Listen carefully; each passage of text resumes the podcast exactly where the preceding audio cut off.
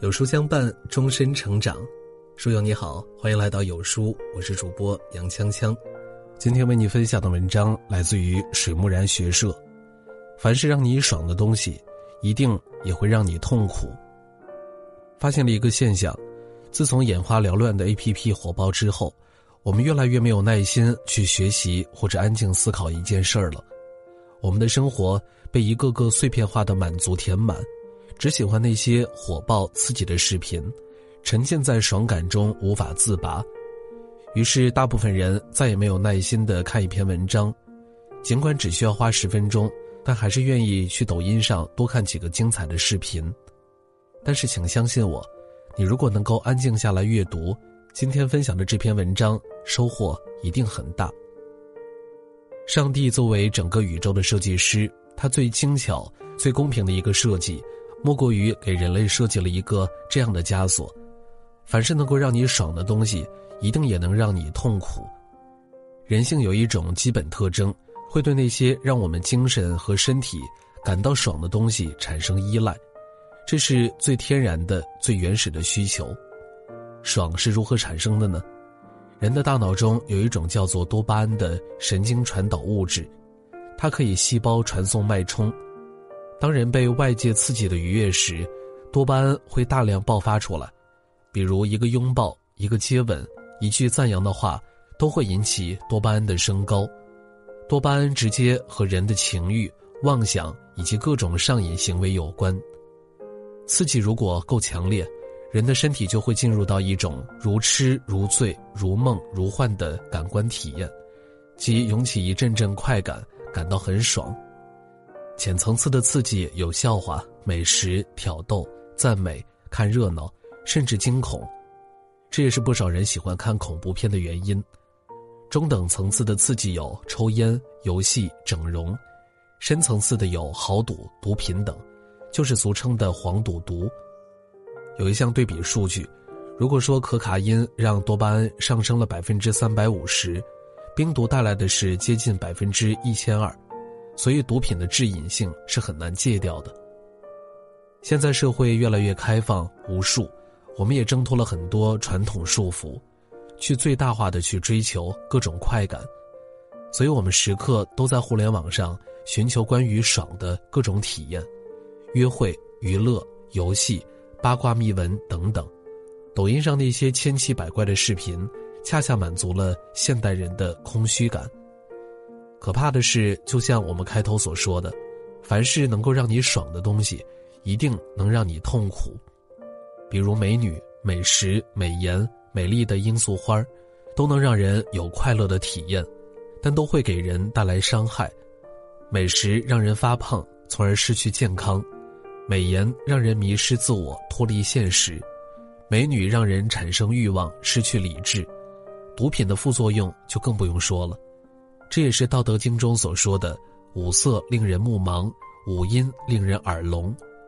更可怕的是，人是会对快感脱敏的。当一个人习惯了反复被刺激和满足的时候，要想一直获得快感，就得不断的加强刺激的程度。你需要被更持续、更强烈、更深入的刺激，才能继续获得快感。人产生快感的阈值是会不断的升高的。比如，有的人抽烟，从刚开始是两天一包，到一天一包，再到后来是一天两包，最后甚至要两根烟一起抽才有感觉。吸毒、色情、偷窥、赌博都遵循这个逻辑。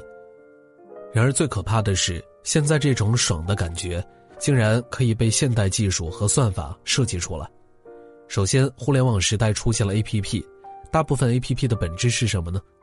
每个软件背后都有一个运营团队，他们通过收集一些反馈，再在各种心理学、消费行为学、神经科学等理论的指导下，不断的给你刺激，让你越来越离不开他们。比如，当你买完一件东西，马上送给你一个代金券，让你在商场里继续购物，然后一直买一直送。其次，很多软件都是采用算法主导的自动推荐机制，你越喜欢看什么，就专门推荐给你什么。当你看完一个内容后，甚至不需要做出任何反应，系统马上会自动推送给你一个类似的内容。看得越多，系统就越了解你的喜好，给你的推送也就越精准，就是要无限满足你的胃口。这些算法会根据你的浏览、搜索、停留时间，计算出你最感兴趣的东西，然后不断的匹配相应的内容，对你轮番轰炸，让你在最沉迷的领域里高潮不断。这就是为什么现在三俗内容越来越多的根本原因。直播平台里低俗无聊的表演，各大卫视里故弄玄虚的选秀、真人秀，云里雾里的玄幻修真小说，网页上关都关不掉的色情暗示。等等形形色色的垃圾内容，无处不在，故意吊人胃口，让大众沉溺其中不可自拔。当一个的欲望可以被无限满足之后，离灭亡也就不远了。互联网是一把双刃剑，一方面给我们提供了各种便捷，但同时又让我们变得越来越慵懒。它提供了很多浮华的内容，这些内容的设计逻辑都是以无限满足人性偏好为标准。人性的各种阴暗面，诸如窥私、意淫、八卦、暴力、对骂、凑热闹等等，都被激发出来，并且得到满足。从来没有任何一种东西能像互联网这样，对人性洞察的如此彻底，并且将我们玩转于手掌之间。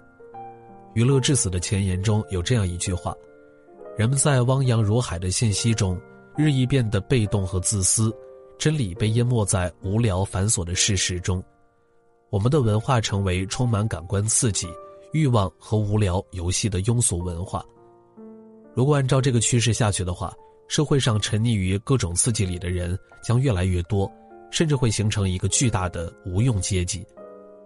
这些人连提供劳动力的机会都没有，他们没信用、没有思想，不能借债、不能纳税，只能过着一种糜烂颓废、暗无天日的生活，如同一具具行尸走肉。这个世界是辩证的，人性有阴暗的一面，也有光辉的一面。既然凡是让你感到爽的东西一定会让你痛苦，那么凡是让你感到痛苦的东西，最终也一定会让你功成名就。那些越能让你在当下感到痛苦的事儿，越能给你带来真正的价值，比如晨练、运动、阅读、健身、瑜伽等等，都能催使你获得长足的进步。但这些需要一个人有强大的上进心、克制力、自律，比如良药苦口、忠言逆耳、寒门出贵子等等。人生先苦就后甜，先甜就后苦，这也是世界的平衡法则。你在训练的时候很累，你在努力的时候就很煎熬，但恰恰是这些让你当下感到痛苦的东西，才是你取得成功的根本保证。有一种快速修行的方式叫苦行僧，这些僧人必须忍受常人认为最痛苦的事儿，如长期断食甚至断水，躺在布满钉子的床上，行走在火热的木炭上，忍受严寒酷暑的事情，来锻炼忍耐力和离欲。的确，我们有的时候远离自己的舒适区，主动体验一下生活的艰辛，因为痛苦才是感悟人生的最佳方式。泰戈尔曾说：“只有经历过地狱般的磨练，才能练出创造天堂的力量。”随着科技的发展，我们都快连半点苦都不愿意去尝试了。所有东西都可以送到家门口，所有服务都可以直接上门，无限满足我们的享受和欲望。因此，我们需要尽快做到这两个字：克己。克己的本质就是要适当控制自己的欲望。但是现在主动克制自己欲望的人很少，当绝大部分人选择被麻醉的时候，只有极少一小部分的人选择精进。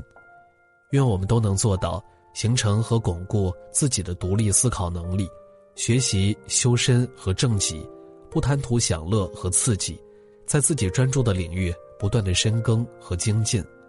希望每一个认真读完这篇文章的人，都能够不断的精进。点亮再看。加入行列吧。